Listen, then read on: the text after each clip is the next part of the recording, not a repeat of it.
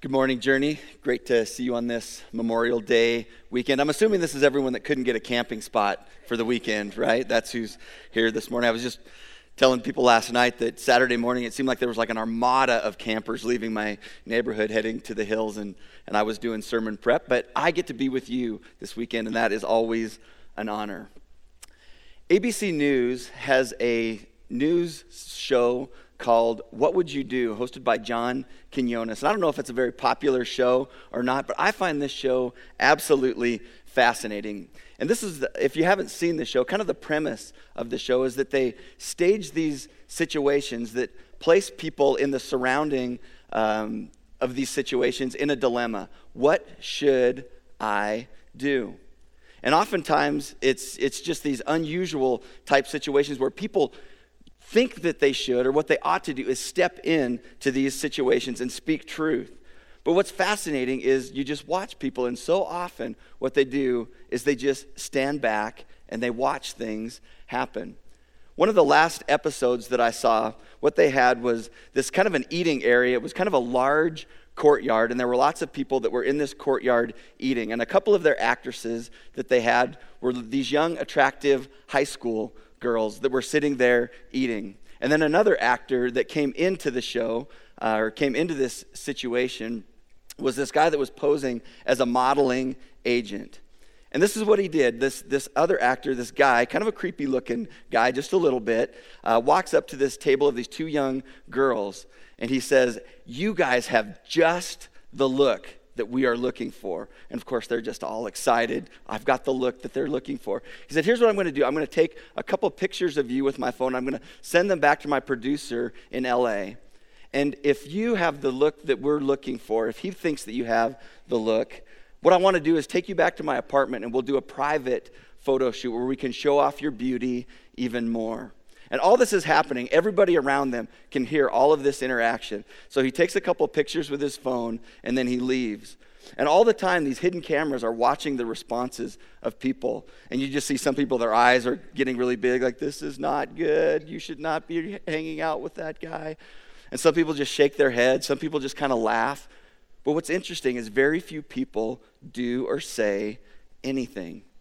Every once in a while, there's someone that would be brave and they would step into the situation and they would go over to this table of young girls and say, Do not go anywhere with this man. This is not how these things take place in the business world. Do not go with him. And one time, even a guy, as this guy came back and said, I'd like to. I'd like you to leave with me. He actually got up in the guy's face and said, No, these girls are not going with you. But here's the thing after this is all exposed that this was kind of a hidden setup, they interview the people and they talk with them about why they did what they did. And oftentimes, it's the, the heroes of the show are really those people that say, I am going to step into a situation. I am going to bring truth into this situation. I don't care if it's not socially acceptable. I don't care if it's awkward. I'm going to step in and say something when something needs to be said. And kind of the goats of the show are all those people that just sat around, watched what was going on, and did absolutely nothing. And it's just interesting to hear them over and over try to give excuses for why they just sat there, why they didn't do anything to help people around them. And as you watch this show a little bit, you start to see that, and you can just see this in our lives as well. In our culture, there's kind of this uh, hidden thing in us that says we're just, we just mind our own business. We don't get involved in other people's stuff. We don't judge anyone or their situation. But as you watch this show, you sit there and you look at it and you think about putting yourself in that situation and you ask the question, what would I do? What would I do if I was in that situation? Well, here's where I want to make a connection to why we're here today. I want to raise the bar a little bit in our lives and not just talk about all the situations that we deal with in everyday life. I want to talk a little bit today about our spiritual lives. What would you do if there was a situation in the spiritual life of someone around you where it just looked like there was danger? This person is drifting from God. You see maybe things in their character, things in their behavior that just don't match up with someone that is intimately walking with God in their life. And you're, you have to sit back and ask yourself the question what would I do in a situation like that? maybe I don't know exactly what's going on, but it just seems like not everything is right. It just doesn't quite look right. What are you going to do? And sometimes it's obvious what's going on in the life of a person, but oftentimes it's not exactly obvious. It's not always black and white. But what do you do when you have those question marks in the back of your mind? And what do you do when maybe even you sense that the Holy Spirit is nudging you in certain ways to move toward people that may be in a place where they're drifting from God? What do you do? Do you just figure out a way to try to bury those concerns? Just sweep them under the rug? Do you just say to yourself, well, maybe I'll just kind of quietly pray for them? I'm not going to get involved in it, but I'll just say a prayer for them. And I'm not, I'm not dismissing prayer. I think that's very important. But the question is, are we going to get involved with them? Am I going to talk about them to other people? Oftentimes in our culture, that's what we see people do. We don't talk to people about things going on in their life, we talk about them.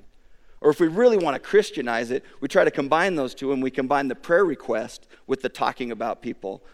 Well, you're not going to believe what's going on in so and so's life, but so that you can pray more intelligently, let me tell you. And then we look spiritual because it's all about prayer, right? Not at all. When do we get involved? Should we get involved? These are great questions for us to answer. And you know, the Bible addresses this very, very clearly. When is it right for us to get involved? We're going to look at a text of Scripture from Hebrews chapter 3 starting in verse 7. And I want to set up the context for what we're going to look at a little bit today. The author of this book, he's warning his, his audience of Jewish believers against the potential that they have of turning their back on God. And he centers his teaching around reminding them of their ancestors, reminding them of what the nation of Israel had gone through in their history. He reminded them that there was a time when God brought the nation of Israel out of Egypt, out of slavery, and he brought them to the place of the promised land. And they were right on the edge of the promised land. But then they turned their back on God. They said, God, we can take it from here. We've got it from here on out. They turned their back on God, and disaster came to them. And what happened was it, it ended up that there were 40 years for the nation of Israel of wandering in the wilderness, waiting for that generation of the nation to die off so that God could take the next generation into the promised land. And so, as the author is writing to this group of Jewish believers, he's reminding them that there was a heart of rebellion in their ancestors. And the reason that he's saying that is because he knows that that same heart of rebellion lives in his audience as well, the people that he's writing to. And friends, the reason that this is recorded in the text of Scripture is that that same heart of rebellion that existed in the nation of Israel, in this Jewish audience, it exists in me and it exists in you. Every one of us has this propensity to want to turn our back on God and take it alone. We'll take our life of faith on our own. And here's what the Scripture says. So, as the Holy Spirit says, today, if you hear his voice, do not harden your hearts as you did in the rebellion during the time of testing in the desert, where your fathers tested and tried me, and for 40 years saw what I did. That is why I was angry with that generation, and I said, Their hearts are always going astray. They have not known my ways. So I declared an oath in my anger they shall never enter my rest. What the author is trying to communicate to us, bottom line, is if you hear his voice, and I think I would even amplify that and say when you hear his voice, because God wants to speak to you. He wants you to hear him. If you hear his voice, he says, do not harden your heart. Do not let your heart go astray. When you hear the voice of God, whatever it is that he's saying to you, Say yes to Him, be responsive to Him. Because we have a potential in us when we start stiff arming God, when we start giving God the Heisman in our life, our heart can become hard like a stone. Our heart can become calloused, where it's not responsive to the things of God. It's not responsive any longer to His voice. And what the author is saying is keep your heart soft Keep your heart moldable. Keep your heart responsive to me. When you hear my voice, do not harden your heart. And friends, let's just, let's just ask the basic question where do we hear the voice of God? Now, there's lots of places and ways that God speaks to us, but I've got to say that primarily the way that God has chosen to speak to us is through His Scripture. The Bible, rightly understood, says about itself that this is the exhaling of God.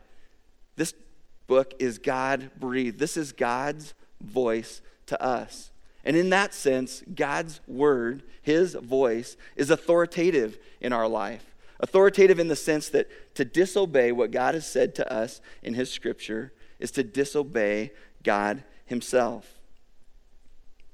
But here's the question that I have if we're at that place where our heart is becoming hard to God and we're beginning to turn away from Him, my experience is it's not in those times that I'm spending lots of time poring over the scriptures, listening for the voice of God. In fact, I'm probably listening to just about every other voice that's out there in my life. I'm probably listening to the voice of my own fleshly desires because I want what I want when I want it. I'm probably listening to the voice of the world around me. The world that says, come this way to find life. Life isn't found in God. Come this way. This is where you're going to find life. The voice of the world can be so alluring to us. And maybe even listening to the voice of the enemy himself, the one that is bent on stealing, killing, and destroying you and me. Those are the voices that we're probably listening. So we're in this place when we're turning our back from God and we're not listening to his voice. Where does the voice of God come from in our life? The author tells us coming up that it comes from each other, that we are to be the voice of God into each other's life. This is what the scripture says it says, See to it, brothers, that none of you has a sinful, unbelieving heart that turns away from the living God, but encourage one another daily, as long as it is called today, so that none of you may be hardened by sin's deceitfulness. If you could just keep that up there for a second. Sorry, Whitney, I messed you up. I want to read that again and try to unpack a little bit of what the author is talking about right here. He says, See to it, brothers. And when he uses that term brothers, what he's talking about, it's a, a shorthand term of saying the body of Christ, brothers and sisters in Christ, the family of God. See to it, family of God, that none of you, and that word there, you, that he uses, it's not a you singular, it's a you plural. If he was from Texas, he would say y'all. See to it, brothers, that none of you all has a sinful, unbelieving heart that turns away from the living God. But in contrast to that, encourage one another daily. You catch that word, one another. This is a team activity. This walk of faith, this life of faith, is not just about you. It is about a community of people, a family of people, a body of people living out their faith together. Encourage one another daily as long as it is called today, so that none of you, none of you all, none of us may be hardened by sin's deceitfulness. Friends, it's not this idea that you're just to take care of your own spiritual yard, and I'm supposed to be over here taking care of my spiritual yard. The picture that we get in Scripture is that we are to help each other take care of all of our spiritual yards by speaking truth, encouraging one another. And I want to think a little bit about that word that the author uses there, encourage. And the NIV translates the Greek word there, encourage. And I think that's a, an, an okay translation, but I don't think it captures the intensity of what the author is trying to communicate there. If you look at other transla- translations, they were, use words like exhort one another, admonish one another, speak truth to one another. And the NLT that Brian usually teaches from, I think, captures it even the best. It says, You must warn each other every day. Warn each other, raise the red flag in each other's life when you see things in our lives that looks like we're drifting from God. God commands us to be his voice into the lives of each other every day. We are to be looking out for each other every day. We're to be warning each other every day. The bottom line picture, friends, is that we need each other. We need each other to live out this life of faith. And the reason we need that is so that our heart won't become callous, that we won't turn away, become hardened, become insensitive and unresponsive to God. And I think as I've looked at this passage, I think there's an actual pattern that the author unfolds here that I think is worth looking at as well. And I don't know if it's intentional, but in some ways I actually think it is. In verse 12, it says, See to it, brothers, that none of you has a sinful, unbelieving heart that turns away from the living God. I see this idea that there's sin that takes root in our life. Our sin leads to unbelief, and then ultimately we turn away from God. And the reason I believe that that's an intentional pattern is because I've seen that so often in my own life, in the lives of other people around me. We can be in this place where there's great intimacy with God, great connection with God. Our eyes are firmly on Him. But suddenly something happens in our life, and it can be just a very subtle thing where we just become distracted. We turn away just a little bit from Him. And it might just be that our priorities change, our perspective changes, but our eyes move from Him to something else. And sometimes that leads to compromise in our life. And maybe that isn't even where we intended, but sin has a way of compounding in our life, snowballing in our life. And we can see those places where we've turned from God and we begin to see sin snowball and taking root in our life. And suddenly, when we're in those times, those are the times in my life when my picture of God becomes really unclear. Like God actually kind of becomes fuzzy. It's like, is he really real? Is he really involved? Is he in this with me?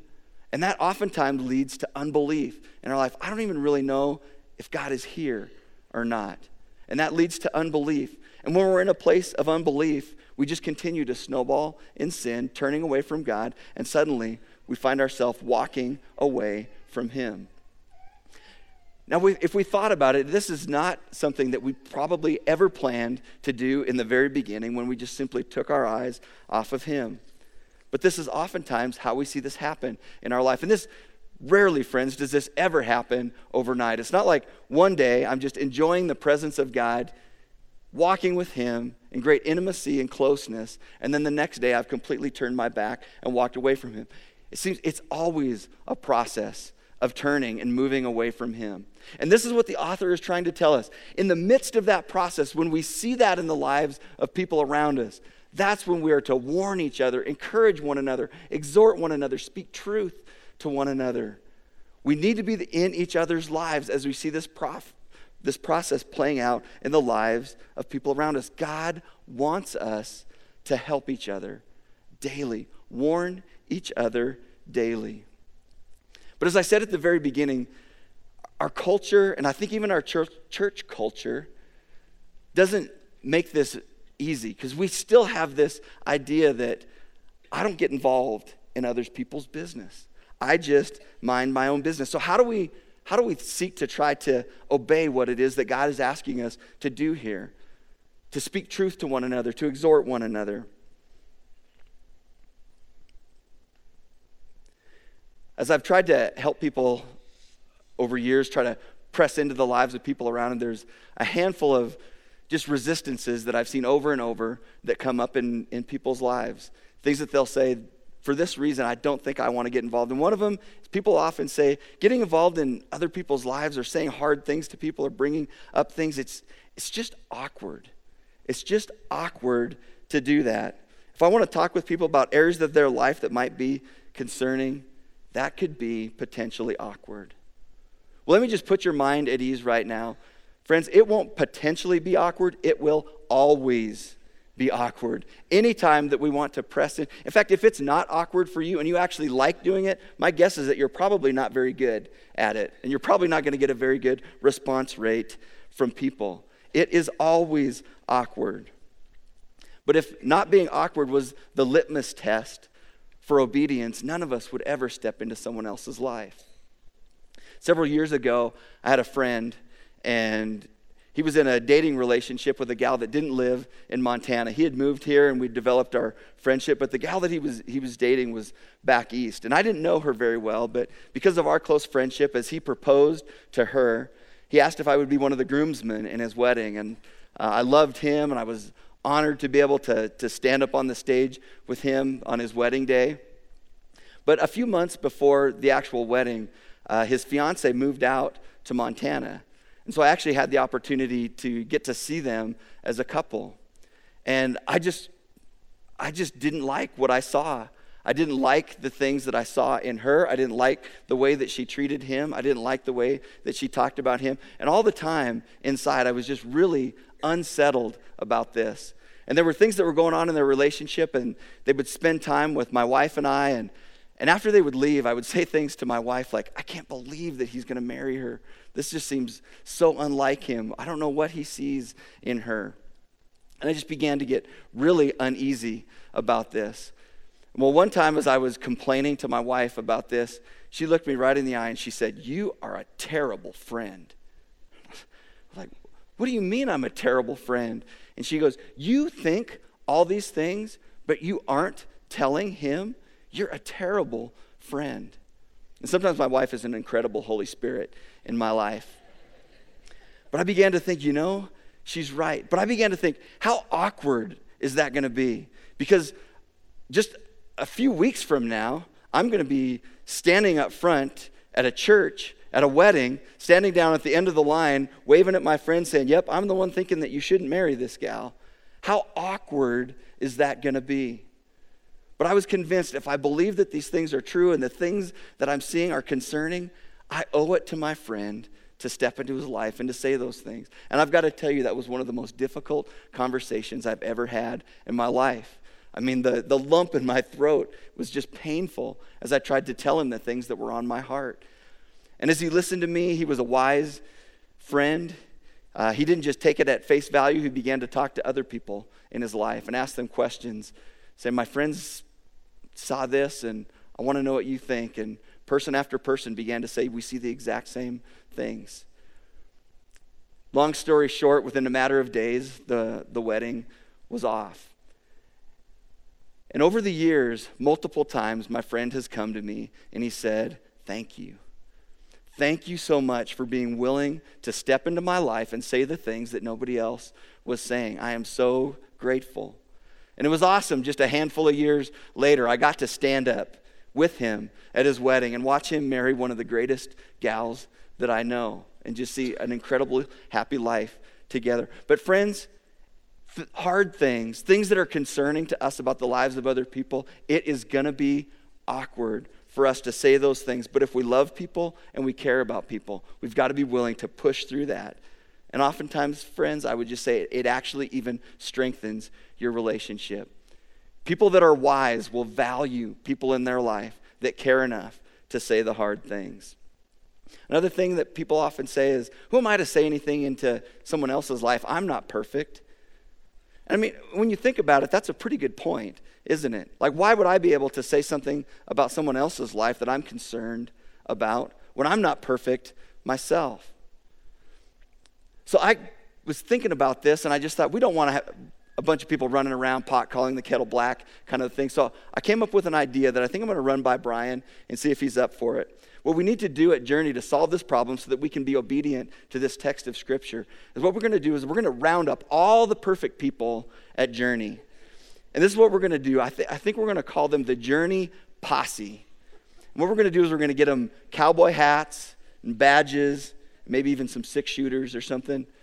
And if we have an issue in our life or a friend's life where we just feel like someone needs to do some exhortation, someone needs to speak truth, we're just going to call one of the perfect people to come in and do that for us. Doesn't that sound great? We're off the hook. It's not awkward for us, and someone who's perfect does it. Well, the reason you chuckle is because it's absolutely silly. If perfection was a prerequisite for function to obey this command, none of us would ever do this.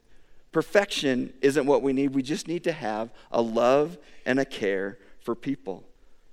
That's all we need. We don't have to be perfect. And oftentimes I hear people say, well, the Bible says, do not judge.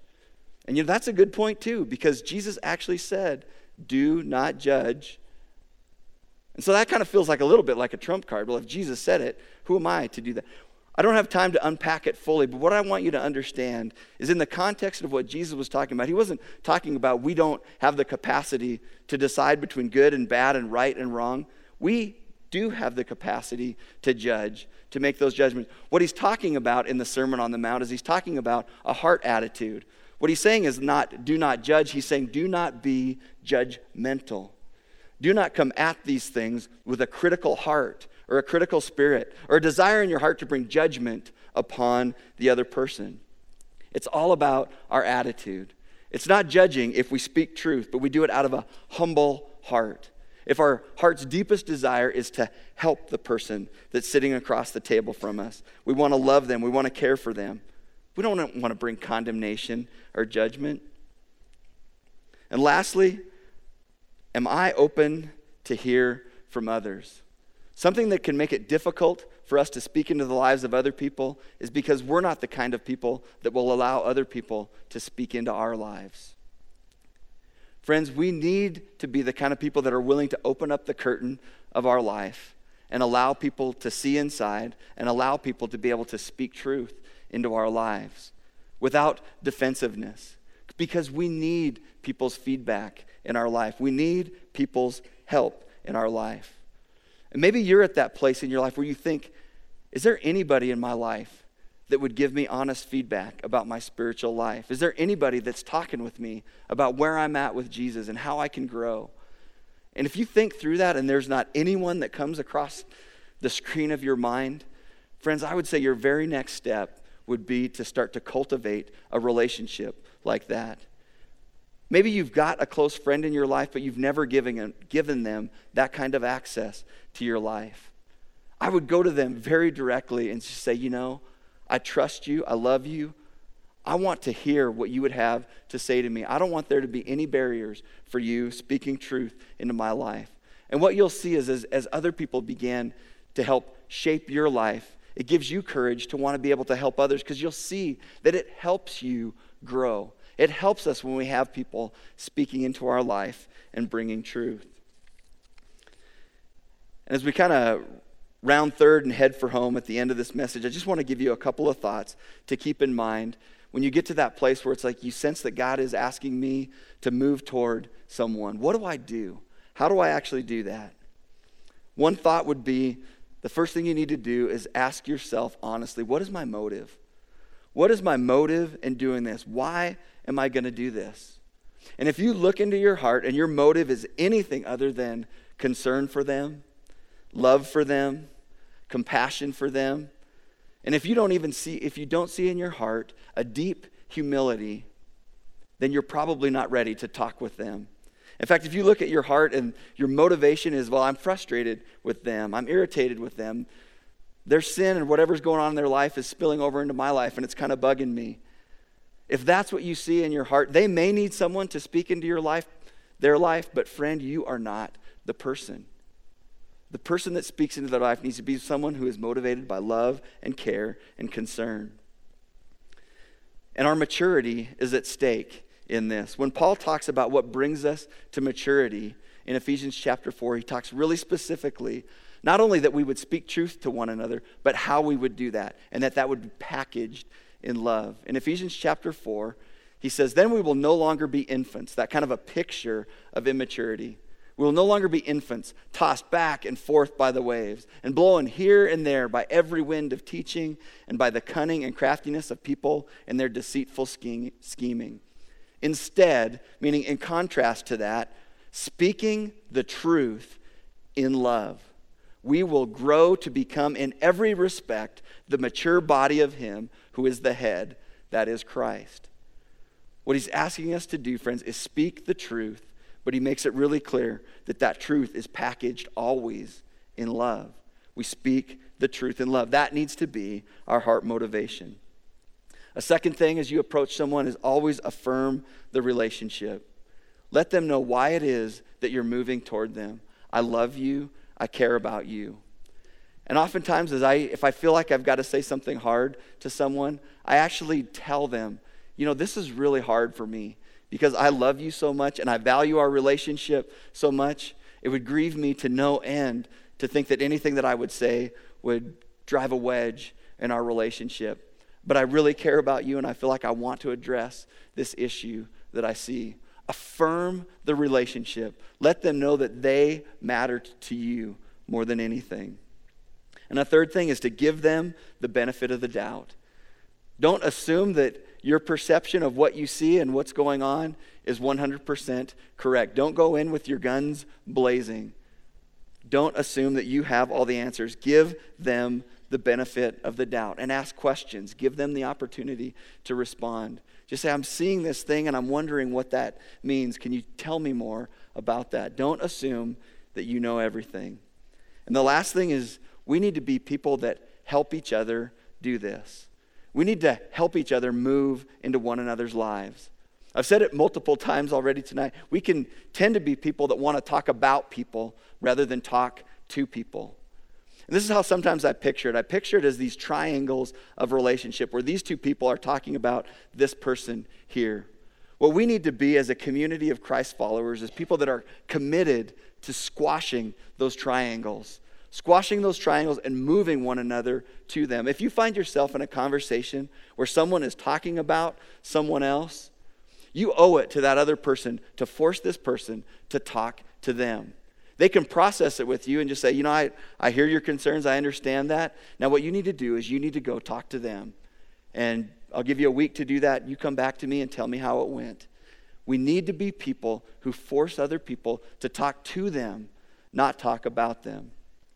Not long ago, I was uh, with a buddy and we were just having a conversation, and uh, a mutual friend of ours was having a conversation with someone uh, just a short distance away, and those two are they were both married but not to each other and as we were sitting there, there and i want to just say out front that there was nothing inappropriate that was happening around that conversation in any way. But as i was sitting there with my friend and we were talking and um, just kind of there was this conversation that we were observing there was something in me that just started to get really uneasy about that conversation. And i didn't and i didn't have any idea why. I didn't have any understanding of what was going on, but there was just this concern. And it just kept welling up in my heart until finally the, the guy that I was talking to here, I just said, This might sound really weird, but I, I just have these, this weird feeling about that conversation that's happening over there.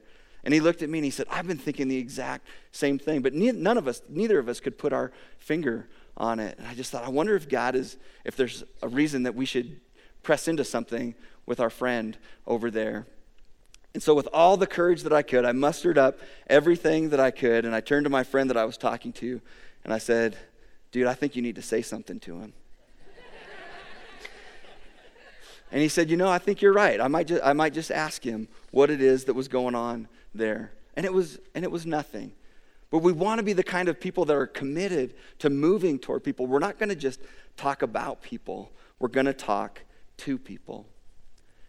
And if I could just put a bottom line on the things that I've tried to communicate to you this morning, what I feel like the scripture is saying to us, the bottom line is this friends, we need each other. We need each other. We can't do this alone. This, this life of faith, this walk of faith, to get to the end, being having been faithful to the things that God has asked us to do, we need each other. We need to be in each other's lives. I need you, and you need me, and we need each other. And As I was thinking about this and looking over this message and thinking over the, the history of my life, I began to think about all those people in my life that were brave enough and bold enough and loved me enough and cared enough about me to say the hard things to me, to ask me the hard questions in life.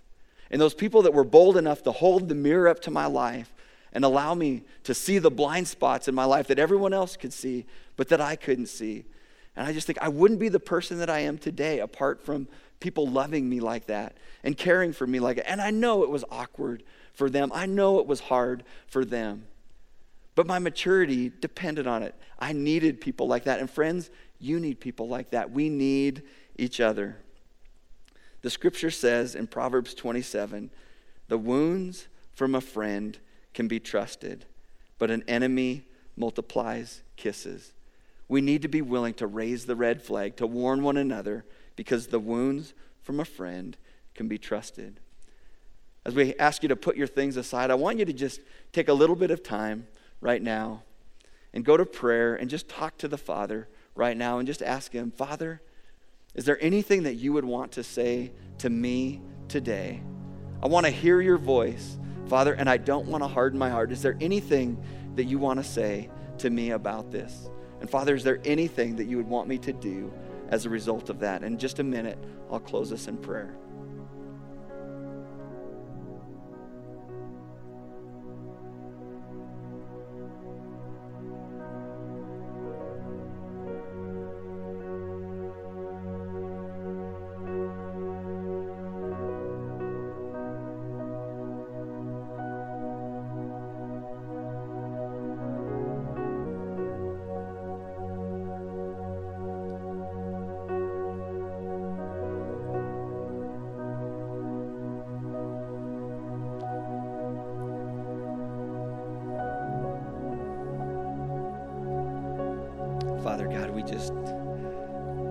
Want to humbly come before you and just say, God, that we need you. Father, we need your voice in our life.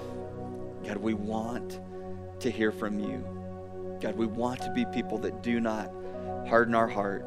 We want to be people who are responsive to anything that you would say to us, anything that you would ask us to do, anything that you would want us to be. Father, we need you. And Father, we understand from your scripture that we need each other. God, I pray that as a church community, God, you would grow us in that. That we would have the kinds of relationships, that we would have the kinds of connections with people around us, that we can model this and model it well. God, what it looks like to exhort one another, encourage one another, speak truth to one another. Father, I pray that you would just show us in our hearts and our lives our need for the people around us. God, give us the courage to encourage people around us. In Jesus' name we pray. Amen.